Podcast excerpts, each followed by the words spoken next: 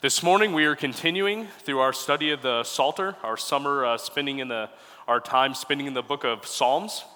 Last week I was greatly blessed by uh, Psalm 73 by Jeff Brown of just talking about God's goodness.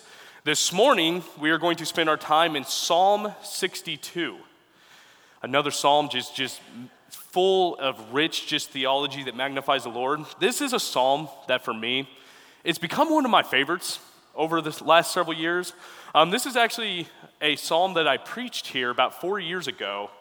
And I'll, I have to admit, I was actually working through another one for this morning. And as I was studying, I just kept thinking of this one. And I made a switch. So we are going to spend our time in Psalm 62. So if you could, take your copy, copy of God's Word and turn to Psalm 62. This is a psalm of David, and he begins verse 1 and he writes, My soul waits in silence for God only. From him is my salvation. He only is my rock and my salvation, my stronghold. I shall not be greatly shaken. How long will you assail a man that you may murder him, all of you? Like a leaning wall, like a tottering fence. They have counseled only to thrust him down from his high position. They delight in falsehood. They bless with their mouth, but inwardly they curse. My soul, wait in silence for God only, for my hope is from him. He only is my rock and my salvation, my stronghold. I shall not be shaken. On God, my salvation and my glory rest. The rock of my strength, my refuge is in God. Trust in him at all times, O people. Pour out your heart before him. God is a refuge for us. Men of low degree are only vanity, and men of rank are a lie. In the balances, they go up. They are together lighter than breath. Do not trust in oppression, and do not vainly hope in robbery. If riches increase, do not set your heart upon them. Once God has spoken, twice I've heard this, that power belongs to God, and that loving kindness is yours, O Lord, for you recompense a man according to his work. Like I've already said, this is over the years have become one of my favorite Psalms. It's almost become like this worn out tool that in my life is going through trials and problems this is one of my go tos that I have to put in front of me to encourage myself. And this is encouraging psalm because it is like many other psalms, it's written in a real life situation with a real life perspective. This is a psalm that is written out of darkness, out of a dark situation. Instead, when you read this, you don't think about that. You don't think about the darkness, but rather you think about just the theological light that just pours from this, from just David's theology of what he knows about his God. Instead of this being a lament of just life circumstances, it is a worship of who God is and what he has done. And throughout all redemptive history, God's people have suffered. We live in a fallen world. That is something to expect. And yet, with that, the expectation is that through even the worst circumstances, we are to worship God. We are to praise Him. That is an expectation of God. Through the worst, darkest times in our lives, we joyfully praise God. Now, how can we do that? And we can only do that if we think rightly about God, if we have the right theology of Him that guides our life. It was A.W. Tozer that famously said, what famously said, what comes to our minds when we think about God is the most important thing about us.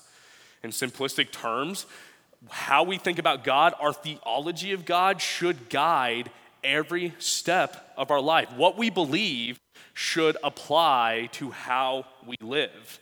We must have a theology that guides us. And yet, I have found that in the church, and admittedly in my own life, many times there can be a disconnect between what we say we believe and yet how we live out our life.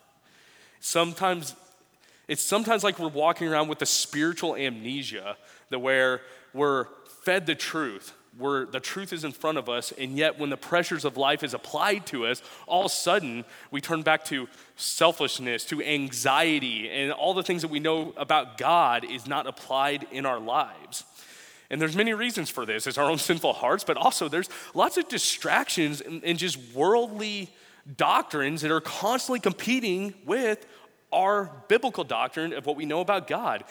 Every, every day, if you turn on your news, news app, you're going to be fed doctrines of anger, of anxiety, of fear. It's just going to be a constant cycle of fear, of, of threats of world war, of inflation, high gas prices, protests in the streets. It's an everyday thing. And many times, with that constantly in front of us, we can adopt those worldly doctrines of fear and anxiety. And forget about the news apps for a second, just us living with other people. We live with sinners. We are sinners. And many times, living with sinners, what happens is that sin is poured out on, on you, and we deal with affliction in our lives from other people that many times can lead to a life of being disturbed and robbed of peace. And the truth is, that we are not going to make it through this world without somehow being afflicted by the sinners around us. That is an expectation. We live in a world of turmoil and injustice. And one thing we need to remember that there's nothing that's there's nothing new with that. That has happened since the beginning of creation. You go through church history and there's nothing new under the sun. It is a constant history of chaos due to sinful hearts being poured out and afflicting others. I was recently reminded by this from uh, my wife. She was sharing with me uh, something that she read in a biography of John Bunyan. I've heard uh, Rick and other people say that for just your spiritual welfare, it's good to pick a dead guy from way back in the past spend a lot of time with him, study him, and my wife, she is all in on John Bunyan. That has become her guy. And because of that, I've actually learned a lot about uh, John Bunyan. So, John Bunyan, as many of you know, he's famous for writing Pilgrim's Progress, which was known for actually being the first novel that is written in English. And there has been, it's one of the most printed books in all of history. And that book, along with many others that he wrote, was written while he spent 12 years in prison. And he spent those, that, those 12 years in prison just for, just in simplistic terms, preaching the gospel without being acknowledged by the Church of England, by not being acknowledged by the government. And he spent those, years, those 12 years in jail for just preaching the gospel. That's what he did. It was a very unjust thing. And the most bizarre thing about it is, it was actually during that time, it was a Protestant church that had jailed one of the greatest Protestant Puritan men that we know of today. And he suffered greatly. However, however, his time in jail was something that was not wasted, and it was because of his connection with God. And there was one time where he had a friend that wrote a letter to him, a letter of encouragement. And John wrote a letter back to him, and this was a quote that actually my wife shared with me the other day. But John Bunyan wrote this, and it's actually in the worksheet that, uh, that you guys picked up from the back. For though men keep my outward man within their bolts and bars, yet by the faith of Christ, I can mount higher than the stars. Here dwells good conscience, also peace. Here my garment white. Here, in my bounds, I have release from guilt, which else would bite. And this part right here the truth and I were both cast together, and we do lie arm in arm, and so hold fast each other. This is truth. So, John Bunyan who suffered unjustly. He could have rotted away in prison, just consumed with bitterness. And yet, it was what he knew about God that kept him going. As he says, the truth that he knows was arm in arm with him in prison. And it was that that guided him, it was a truth that held him fast. And as we're going to see this morning, this, this Psalm 62, that Bunyan and King David have a lot in common because they, are, they were sustained through the worst trials by what they believed about God. And something to ask yourself in your worst trials, in your worst trials, it is, it, is it the truth that you know about God that actually sustains you through the worst times of your life? Or typically, do you forget that truth and spin out of control and react in worldly doctrines of fear, anxiety, and anger?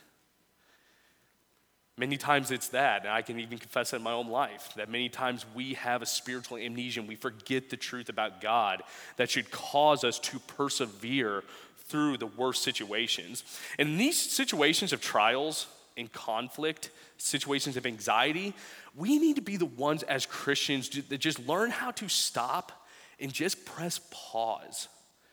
Just press pause. We need to learn to detach from these bad situations and stop and meditate on what we know about truth, what we know about truth of God, and that in our theology that should guide us through the worst situations. We need to be those who are quick to meditate on what we know about God. And that's exactly what we find David doing in our passage this morning. We find and we observe observe him meditating on what he knows about God. In Psalm 62 by David, as we're going to read, there are real dangers that he is facing, and yet there is no methods. There's no strategies of how he's going to be victorious over this. Instead, David just presses pause and he goes back to what he knows about his sovereign God, and God praises God for who He is, and His theology in this psalm is for all of, is on display for all of us to see and take heed of. This is a psalm by David, as many of you know, as a giant killer, as the anointed king over Israel, as a man that is after God's own heart. But this psalm is not about David. Instead, this psalm is about God. So, as we work through this, many of you have a worksheet, we're going to, uh, we're going to uncover three reasons to confidently seek God when faced with trials. Three reasons to confidently seek God when faced with trials. And the first reason that we're going to uncover in verses 1 through 4 is that deliverance is found in God alone. Deliverance is, uh, deliverance is found in God alone. Look down verse 1 with me. David writes, My soul waits in silence for God only. From him is my salvation. So this psalm starts out with a very peculiar scene. You have a king, one of the most powerful men at this time, is just simply waiting in silence. In fact, David even says it's his soul that's waiting in silence. It's everything of who he is, is waiting in silence everything of who he is is just waiting. The most powerful man in the world. And as David is going to explain the next in verses that we're going to cover very soon, there are real dangers that he is facing, life threatening dangers. But instead of immediately going to those troubles like I would, if I have troubles, that's probably going to be the first thing that pours out of me is this situation I'm going to. Instead, he just starts off telling what he knows about God. And in the psalm, a king over a powerful nation is simply waiting. And who's he waiting for? As he describes, he's waiting for his God, the sovereign God who made him king over Israel. And it's not just that he's waiting, he is waiting only for God. There is no other option, there is no other plan B. It is God in whom he is searching for deliverance for. It is God only. Now, one little footnote. Waiting here, if you notice, is, is italicized. In the original language, it's actually not, not there. It's just David is in silence for God only. But within the context, that is a very fitting verb, waiting and it's fitting because it is a verb, it is an action. What David is doing here is nothing but passive. This is not something that he is doing because he has lost all hope and he's just sitting there, just not knowing what to do. He is acting out of what he knows about God. Waiting is a verb, and this is a very active decision, deliberate decision in which he has made because he knows that God is his only source of deliverance. He is acting out of what he knows about God. That is why he is actively waiting, is because of what he knows about God, because what he says from him is my salvation is God alone in which his salvation is from. Whatever, whatever situation David is in, it doesn't seem to be relevant. He doesn't spend a lot of time explaining every detail of that. Instead, he just simply starts off the psalm of telling who his God is. His God is a deliverer, and he is the source of David's salvation. Now, just to stop here for a second, this word salvation, which is Yasha in the Hebrew, it's it's in our day today, we tend to spiritualize it. We tend to make it a strictly a spiritual term of salvation, when really it's a very broad term, meaning a salvation from anything, from physical to spiritual, a very broad term. George Zemek, in his Biblical Theology of Doctrines of Sovereign Grace, one of my professors, he says this There is nothing in the word Yasha which indicates the mode or which limits the extent of salvation. It includes divinely bestowed deliverance from every class of spiritual and temporal evil in which mortal man is subjective. So David doesn't spend a lot of time time explaining what does his salvation need to look like. Now he's dealing with physical, earthly problems of attacks against him. But instead, once again, instead of going through every little detail of that, he just talks about who his God is, and he is a deliverer. Now, it's good to stop here for a second. As far as David's confidence in his God of being a deliverer, of being a God that can be trusted, trustworthy, this is not something of just him having certain feelings, emotions, wishful thinking, thinking, well, maybe there's a guardian angel hovering over me, watching me, things like that. He, his confidence in God is based off of what he knows about God from what God has revealed to his people, to David. David was the anointed king of Israel. He was anointed king of Israel. He was the defender and upholder of the law, God's promises. He had scripture, he had the covenants that God made, he had revelation of God revealing himself to his people. And God had revealed himself as somebody who blesses the righteous and punishes the wicked. One example, Deuteronomy 7 9 through 11, let me read it for you. This is Moses speaking to the Israelite, Israelites. He says, Know therefore that the Lord your God, He is God, the faithful God, who keeps His covenant and His loving kindness to a thousandth generation, and those who love Him and keep His commandments. But repays those who hate him to their faces to destroy them. He will not delay with him who hates him, he will repay him to his face. Therefore, you shall keep the commandment and the statutes and the judgment, judgments which I am commanding you today to do them. So, what Moses wrote to the Israelites is something David would have known that those who are faithful to God, God blesses them. He loves them. He loves those who love himself, and yet he is going to be the one who rejects and punishes the wicked. That is something that, because of who God is, David has confidence that God is going to make this right. He is going to be the one who comes through to him as the righteous king of Israel. That is his confidence because God has revealed himself as such.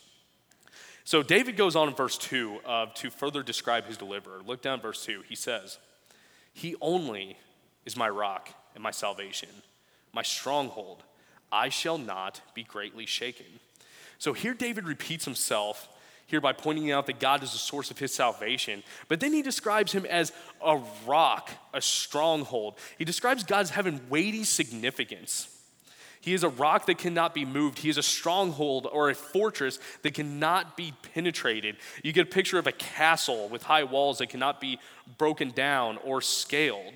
And here, David praises his deliverer as someone who is not going anywhere, cannot be overcome. And because of that, David is not going to be greatly shaken. Because God is immovable, David is going to be safe because of who his God is. Now, that last part there that David says, by making this statement, in him I will not be greatly shaken, By that, he means that there are circumstances that could greatly shake him. And the next few verses, he explains a little bit, just gives a little color of some of the things that are going on in his life. We're not told the exact situation that David is in. Some commentators say that maybe this was written towards um, the, during the time of Absalom's rebellion, but we don't know. It's really insignificant what exactly is going on. What's significant is that he is in trouble, and within all this, he looks to his God. But there is a real danger. He says, he starts off talking and describing these men that are attacking him. And he starts off with this rhetorical question of how long will you assail a man? How long will you attack, violently attack a man? And he's not asking for an actual time period of, okay, what's, what's the date on the calendar that this is going to stop? Instead, he's actually crying out, it's been too long that this is happening. It's just constant grinding problem of these men attacking him, wanting to destroy him, constantly looking for weaknesses to attack him with. And as he says, this is what they want to do. He writes, that you may murder him, all of you, like a leaning wall, like a tottering fence. These men are looking to destroy David, and they're looking at him like somebody sitting back and examining a wall that they're going to push over. They're looking for cracks throughout, they're looking for weaknesses, they're looking for soft places in the foundation, looking for their opportunities to destroy and destroy him. They're looking for ways to utterly ruin him. This is a real situation, a real danger. And as he writes, they have counseled only to thrust him down from his high position. They are plotting to take him down. It's really interesting right here. Here, David is looking to the Lord for his deliverance. And these men, instead of taking counsel from the Lord, they're taking counsel from among themselves. It says that they're counseling only to thrust him down. These men are plotting just through the, their wickedness, through the depravity of their hearts, to take down the king of Israel, somebody who is anointed by God. These men are wicked. And here's the most dangerous thing that he says next, the most dangerous aspect of these wicked men. He says, They delight in falsehood. They bless with their mouth, but inwardly they curse. And this is the worst kind of danger. This is not, seems to be not a far off enemy, an army on a distant battlefield that you are preparing to fight. This is somebody close. This is somebody who is deceiving. This is somebody who is probably very close to him that's saying, Bless the king, but inwardly they're looking for ways to destroy him. This is the worst kind of danger. This is probably, probably somebody who's saying that they are a loyal subject to the king, head bowed in honor, but looking up, waiting for the moment to strike. This is a very painful situation. This is a real pain that David needs help, help from. And us in this room, we're not kings. We're not the anointed king of Israel. We probably have not faced necessarily the danger which he is facing, but yet, many of us, all of us in some ways, have dealt with this kind of duplicitous evil behavior betrayal, slander, destroyed trust. We all have sinners in our life that are looking to somehow afflict pain on us, and that pain is real. And I'm sure right now, many of you are even thinking of names, situations, problems that you're going through right now that are very difficult. These situations are very real. They're very real, and we do live in a sinful world where this type of depravity exists, and it is a real hurt in our lives. And once again, we have to remind ourselves that we will not make it through this life without somehow being afflicted by sinners around us. It is an expectation, it will be a grinding, constant problem until Christ comes back. The affliction and the pain is real and it is expected. And this is what David is feeling. But right here, as he is just giving us just a little bit of color of his situation, here is where it seems like he just presses pause again. And then he just goes right back to what he knows about his God, talking about his sovereign Lord. And for those of you who are probably even thinking of the real hurt in your lives, I would invite you to press pause and join David in looking at what he knows about his God. So in verses 5 through 8, we will uncover another reason to confidently seek God when faced with trials. And the second reason is hope of security is found in God alone. Hope of security is found in God alone. Look down at verse 5 with me. He writes, My soul, wait in silence for God only, for my hope is from Him. So once again, he goes immediately back to telling himself of what he knows about God and why he is waiting. He's re, not only is he just reminding himself, but he's actually even talking to himself. He's talking to his soul. He cries out, My soul, wait in silence for God only. He's commanding himself to do that. He's reminding himself to do that. There's probably a temptation to spin out of control in anxiety and fear and anger, and yet he's reminding himself, Wait for the Lord and wait for the Lord's provision. Once again, he's not sitting around paralyzed, not knowing what to do. This waiting for God alone is an active decision based on what he knows about God. And what does he know about God? As he simply says, For my hope is from him. And when we think of hope, Many times we're not thinking of what David's talking about here. We use hope in a lot of ways of things we're not sure is going to happen. We say things like, you know, I hope it's going to be sunny and there's not going to be humidity, you know, this week, which probably going to happen. It's going to be hot and it's going to be humid. We say things like, I hope my team is going to win. I hope gas prices are going to go down. All things that we use that language for of things that's like, I hope this happens, but maybe, maybe not. That is not what David is saying here. The biblical definition for hope is expectation.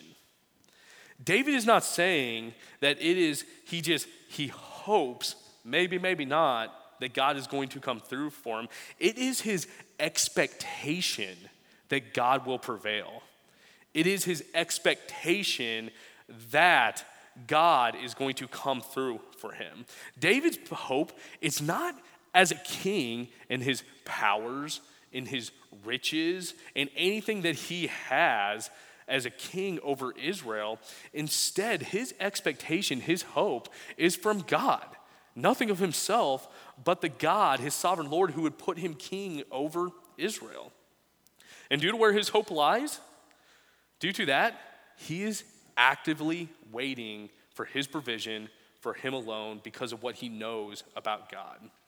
And so he goes on giving, giving reasoning of why he's doing this in verse 6. He says, He only is my rock and my salvation. Notice the onlys. It is God alone in which he's looking to. He only is my rock and my salvation, my stronghold. I shall not be shaken.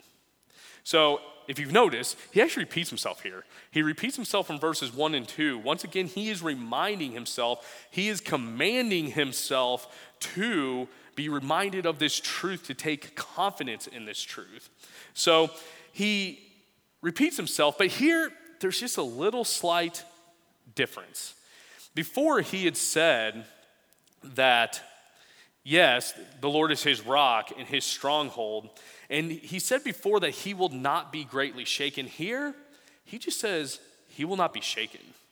There seems to be almost even a growing confidence as David writes this. Before it's like, I won't be greatly shaken, maybe just a little bit, where here it just seems like I won't be touched at all. I will not be shaken. So he is growing in his confidence of what he knows about God. And here he seems to be telling himself, I'm not going to be touched at all due to who God is. So his worship of him continues in verse 7. He says, on God, my salvation and my glory rest, the rock of my strength. My refuge is in God. So once again, he's repeating himself that God, God is the hope of his security. And yet, he adds something that he hasn't said up to this point. He says, he mentions that God is his glory, his glory rest. So you were talking about the king of Israel, the king of Israel who could, as many other kings do, they take glory within themselves of who they are, their high position. And here David is, he is saying it is God who is his glory. And I love this word. I love this word for glory in Hebrew. It's kavod. It means to be heavy with majesty, with honor, with dignity. God's glory has a weight to it. And as David looks to him, God's glory has a weight. He is David's rock, and in him he has strength. God's security is something that is not going to be moved. God is all powerful, and his glory is something that has weight. And so, all these things that David is saying, not only is it him reminding himself, but this is him worshiping God for who he is. He is a God of glory. And so, he ends this verse by just pointing out that his refuge is in God. Once again, that David's situation is grim, but he is confident of his safety under the Lord's sovereign um, provision. God is David's shelter and protection, and in him there is security. Now, this next verse, verse 8, this might be my favorite part of this whole, of this whole, this whole psalm. David is reminding himself, David as king, reminding himself of the reality of his hope and security in God.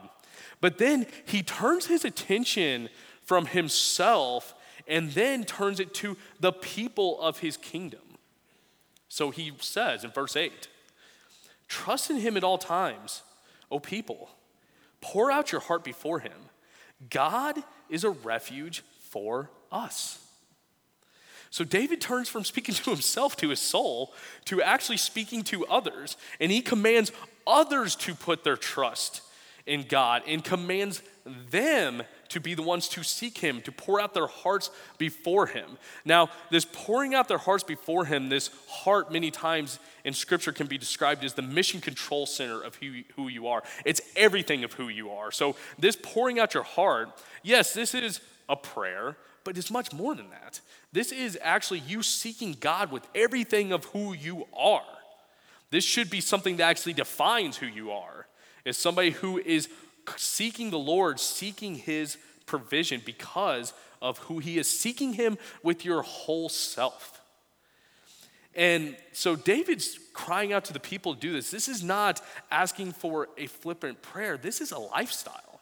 This is a lifestyle for them to seek him with, with him, their whole selves. So, what does waiting for the Lord look like? waiting for God only. What does this look like? It looks like you pouring out your heart before Him, seeking God with all of whom you are, and based off of knowing who He is. That's what waiting for the Lord looks like. And this just this is so significant, but David is writing as God's anointed king. But these wonderful resources that we have in the Lord, it's not just for him, as he is saying God is a refuge for us. Him talking about the people of God, not just for him, but for Israel.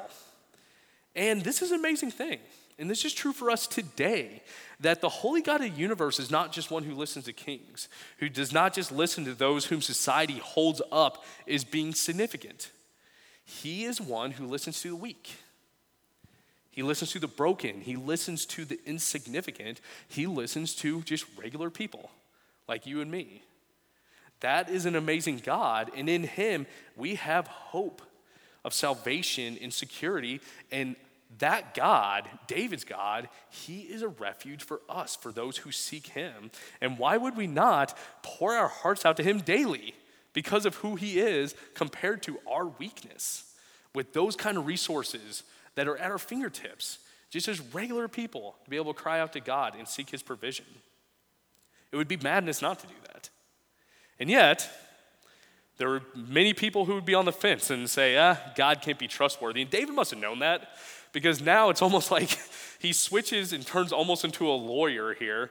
And he must, for those people that might be on the fence, that maybe have arguments of other resources that they can put their trust into because maybe God's not so trustworthy. And because of that, he, in the next several verses, he completely disarms those arguments and completely destroys those arguments. So, in the next several verses, verses 9 through 12, we're going to uncover the third reason to confidently seek God in times of trials, and that is trustability is found in God alone. Verses 9 through 12 trustability is found in God alone. So when we're faced with trials, there's always this temptation. There's always this temptation, or even arguments, to turn and put our trust in worldly resources of men, tangible things that we can see, we can reason with, we can touch, and that's where we need to go to. And times of trials, our worst times. And David completely shatters all those arguments in these next several verses. So he starts off with giving us a little lesson of just the theology of man. Look down verse 9. He writes, Men of low degree are only vanity men of rank are a lie. And the balances, they go up. They are together lighter than breath. So, men of who David is addressing here, this is not just a handful of people here. He's addressing mankind as a whole. Every spectrum from men that you would look at and say are great to those that we would look at and say are lowly, insignificant, both he's dealing with. And as he says, men of low degree are only vanity. There's just a worthlessness to them, which we would say, sure. I mean, that's something we can see. That's something we're, forget about them. We're looking for the people who have the power, the people who can really help us. And yet, as he says, but also, men of rank are a lie. So even those that we look at and we say they have power, they can help us, they are also worthless. There's a vanity to them. They are undependable. All men, apart from God, there's a worthlessness to them. They are like military tanks without gas and ammo. They're just simply ineffective, and their power is an illusion. So, David gives us a great illustration for this this, this problem of humanity, men from greatness to what we would say being in, in, insignificant. He gives us an illustration of just showing them, and he presents us with a scale. This, um, scale would have been something that would have been very familiar back then. This is how they would actually weigh things that they would have pointed to value, precious metals, coins, things like that. So you would have a beam across and two kind of pans or something that would hold whatever you want to weigh. And you would put your precious metals or what on one side, and then whatever you want to measure that on the other side, and you would see how much they're worth. How do they weigh out? And in this illustration, David puts man in the scale, and the results are terrifying. As he says, they in the balances they go up. You get this picture that they just shoot to the roof because there's no weight to them. He says that they are lighter than breath. You get this view of you're to the scale and you're going to measure this, and you put man, and you just kind of breathe in it, and it just shoots to the ceiling because there's such a worthlessness to them that you get a picture that the only thing that men apart from God have to offer is just hot air. That's all that they have. They're simply undependable and not worthy of trust. And so there's a vanity with men, there's a worthlessness to them. But then you might think of, well, yeah, but what about the resources that they, they have, whether it be money or power or things like that? Maybe that would get me out of whatever situation that I have. So here, in the next verse, David actually turns to the vanity of men and then he turns to the vanity of the resources. And the results are the same. Look at verse 10. He says, Do not trust in oppression and do not vainly hope in robbery. If riches increase, do not set your heart upon them. So, the first one that he turns to is oppression. This would be the abusing of power that you have. This would be pressuring others to do what you want unjustly. And this is really interesting because David is a king. He can do all this. I mean, he has power that he could wield any way that he wants. I mean, he could oppress and use his power to do whatever he wants people to do. And yet, here he is saying, don't do that because that is worthless apart from God. He simply just says it's undependable. You cannot trust in it. So, whatever power that people have apart from the sovereign Lord, it is worthless. So, he talks about the power that men have, the power that they use to oppress people. He says there's a worthlessness to that, worthlessness to that, but then he turns to their wealth and he says this And do not vainly hope in robbery. If riches increase, do not set your heart upon them. So, what else is vanity? The riches of this world. And it's really interesting once again because David's a king who is rich. He has riches, he has experienced that, and yet he's sitting here saying, Do not set your heart upon them. And even he pretty much makes the point that even if you're successful, even if riches increase, even if somehow you get it through wrong motives, whatever, if it increases, it's still something that you do not need to set your heart upon. And of course, in contrast to that, he has already told us what we need to set our heart upon. We need to be the ones who pour out our heart to God in him only, because that's what David is doing. The man who has all the power in the world, who has riches at his disposal, instead of him turning to those things, he is the one who is waiting in silence for God only, and he's begging others to do the same. Following his example and not turning to worldly resources, but turning to divine provision. This is the heart of David because of what he knows about God. He knows that men are not trustworthy, but there is a trustability in God, in God alone, and he is the one to turn to. So, David, in just these few verses, he's exposed humanity and their resources for what they are. Humanity and their resources are vanity, they are worthless, they cannot be depended on. And in the next two verses, David contrasts just the worthlessness of man and their resources to the trustability of God.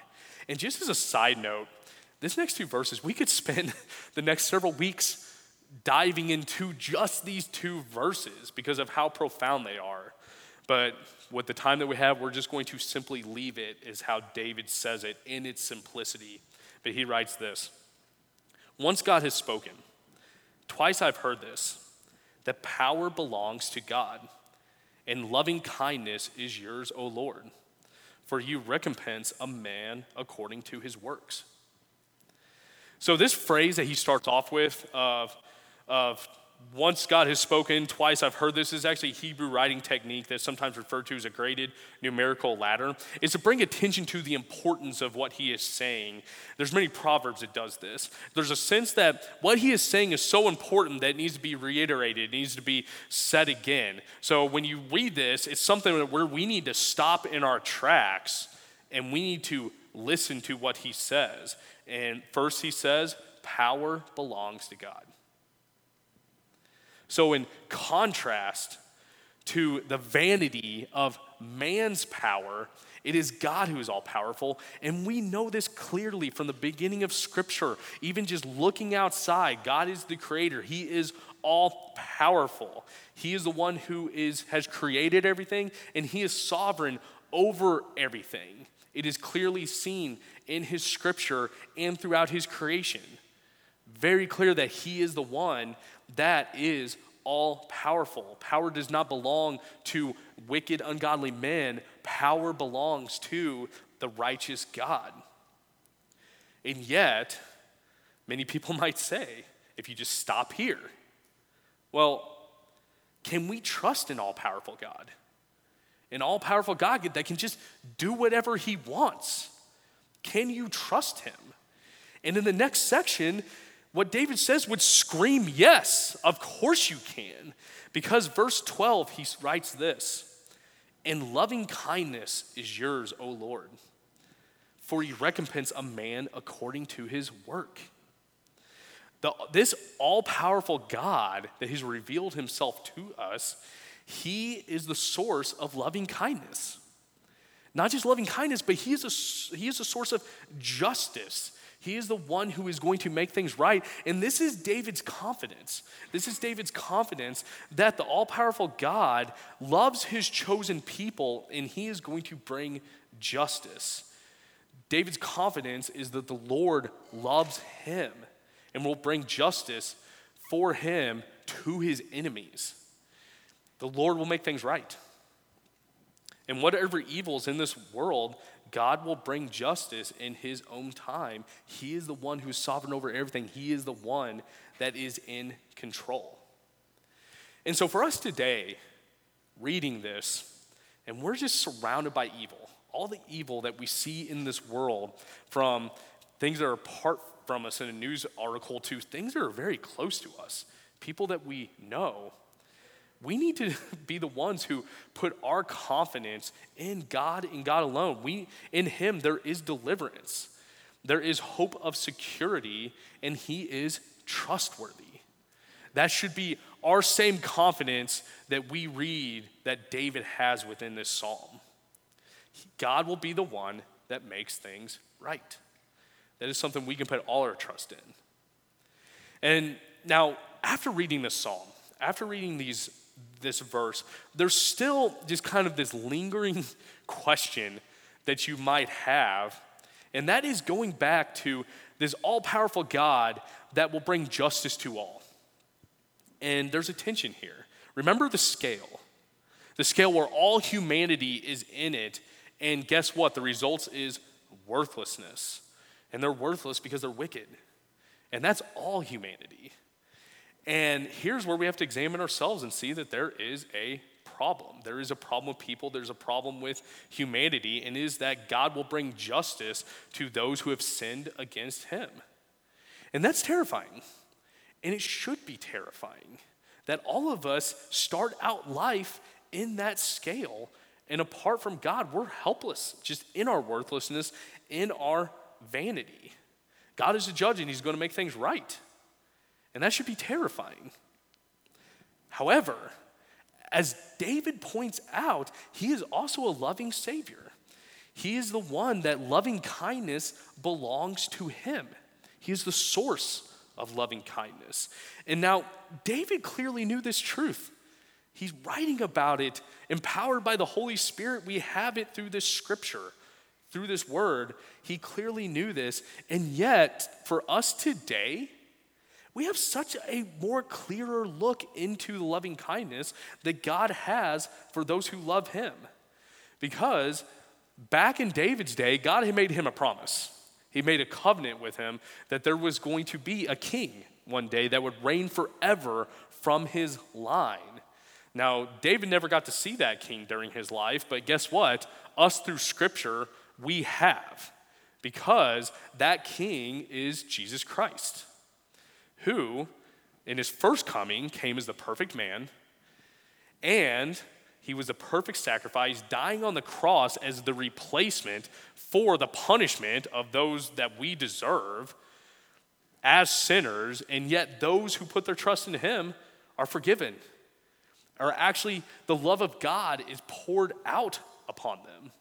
And he was raised from the dead, is at the right hand of God, and now we're waiting, right? We are waiting for his second coming, where he is going to come and he is going to be the only perfect, righteous king to reign from the throne of David. And we can put all the trust and hope and confidence that we have in that as we wait for that king to return. That is something that everything of who we are should be based on what we know about that hope of our Savior and our King coming back to us. And in him, there is deliverance from sin and hope of eternal security for those who put their faith and trust in him only. And because of him, because of the sacrifice on Christ, because of the salvation that God has provided through him, we don't fear the scale as Christians. That is something that we no longer have a fear and anxiety of, of the worthlessness that is within us, because our worth is not within ourselves, it is in Christ because of the, our belief in Him. So, where else would we go? Where else would we go but following David in in the worst times, in our worst problems, in our worst trials? It is the Lord in whom we seek, and we seek His provision. In this fallen world, there will always be hostility. There will always be hostility, persecution, strife. And when faced with the trials of this world, we must constantly learn to teach ourselves to press pause instead of spinning out of control and anxiety, we need to be ones to press pause and remind ourselves of who our God is, our all powerful, the greatness, loving kindness, and justice of who He is. Our Lord is judge, but He is also the Savior. He is all powerful and He is in control. And in whatever dark times that we go through, in times of suffering, in times of trials, we need to be ones that seek Him. Because who else is there? There is no plan B. There's only God and who He is who, can, who has that provision. So let us be the ones to seek Him only through prayer and His Word and trust in Him only for provision. And I would pray that that hope that we have in Him would cause us to live lives that would glorify Him only. And this is only something that can happen through Him. Is so is such wonderful truth that we can read back from a king in the Old Testament, and yet us, as just normal people, we can say we serve that same God. Amen. Let's pray. Father, I just want to thank you so much for your word. Father, we are not those who are just wandering, just lost in darkness. We have your word, we have your promises. You have revealed yourself to us. And I pray that we would be a people, Father, a Christian people, that would set an example for others to follow in that we do not adopt just worldly doctrines of fear, anxiety, and anger as we go through the trials of this world, but we would be those who, whatever problems we go through, it would cause us to look to you for provision. And Father, that instead of anxiety, it would be joy, it would be worship, and that it would be your truth that would shine through just out of our dark situations, and it would be that light that leads us and keeps us heading towards you and living a life that glorifies you. Father, I just pre- pray, pray that you uh, be with us in the rest of our service. I pray that you be with Myral as he as he shares your word with us. And Father, I just pray that today would be a day that we would think of you, meditate on you, and that it would cause us to glorify you. In Jesus' name I pray. Amen.